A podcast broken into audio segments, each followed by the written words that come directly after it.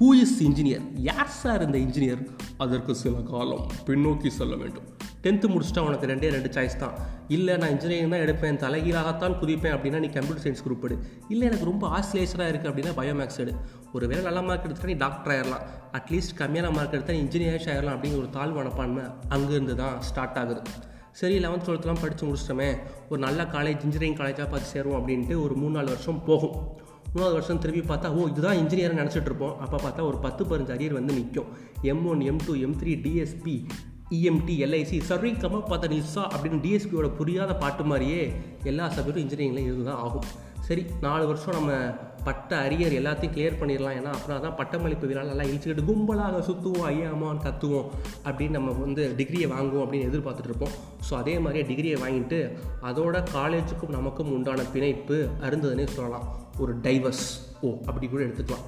சரி ஒரு வருஷம் நான் வந்து வேலை தேட போகிறேன் அப்படின்னு சொல்லிட்டு வேலை தருவோம் ஏன்னா நல்லா படிச்சிருந்தா அங்கேயே வேலை கிடச்சிருக்கும். ம்.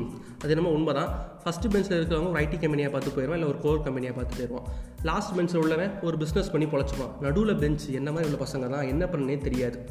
அந்த மாதிரி நிலமையில சரி ரெண்டாவது வருஷம் நம்ம வந்து பிஸ்னஸ் பண்ணலாம் நினைப்போம். மூணாவது வருஷம் இல்லை இல்லை எனக்கு பிஸ்னஸ் அதெல்லாம் செட் ஆகாது. நான் வந்து கவர்மெண்ட் ஜாப் படிக்கணும் ஒரு மூணு வருஷம். அப்படியே ஒரு நாலு வருஷம் போயிடும் இன்ஜினியரிங் முடிச்சு நாலு வருஷம் என்ன இதுக்குடா சும்மா இருக்கு? அப்படின்னு சொந்தக்காரன் எல்லாருமே நம்மளை பார்த்து கேட்பானுங்க. இல்லை இல்லை நம்மளோட திறமை இது இல்லை நம்மளோட திறமை வேற நம்மளோட திறமையை நம்மளே கண்டுபிடிச்சி அந்த ஃபீல்டுக்குள்ளே போகலான்னு பார்த்தா சார் இன்ஜினியர்லாம் இங்கே என்ன சார் பண்ணுறீங்க அப்படின்னு அங்கே உள்ளவன் கேட்பான். இதெல்லாம் பொறுத்துக்கிட்டு எப்பா நான் என்னோட துறையை தான் சாதிக்க போகிறேன் அப்படின்னு ஒரு முடிவு எடுத்து போனால் இன்ஜினியர்ஸுக்கு என்ன சார் இங்கே வேலை. இன்ஜினியர்ஸு இன்ஜினியரிங் ஃபீல்டை தவிர மற்ற எல்லா ஃபீல்ட்லேயும் இருக்காங்க. ப்ரெஸ்ஸு மீடியா ஏன்? சினிமாவில் பாதி டேரக்டர்ஸ் இன்ஜினியர்ஸ் தான். செல்வராகவன் கௌதம் மேனன் சங்கர். அதெல்லாம் விடுங்க. கிரிக்கெட்ஸில் கூட இன்ஜினியர்ஸ் இருக்காங்க. அஸ்வின் ஜவஹர் ஸ்ரீநாத் கும்ளே அப்படி இப்படின்னு போய்கிட்டே இருக்கும். சார் இன்ஜினியர்னாலே தலைவலி தான் சார் அப்படின்னு நினச்சிட்டு இருக்காங்க. ஆனால் இப்போது இன்ஜினியர் தான் நாட்டோட தலைவிதியே மாற்ற போகிறாங்கன்னு இன்னும் யாருக்கும் தெரியல.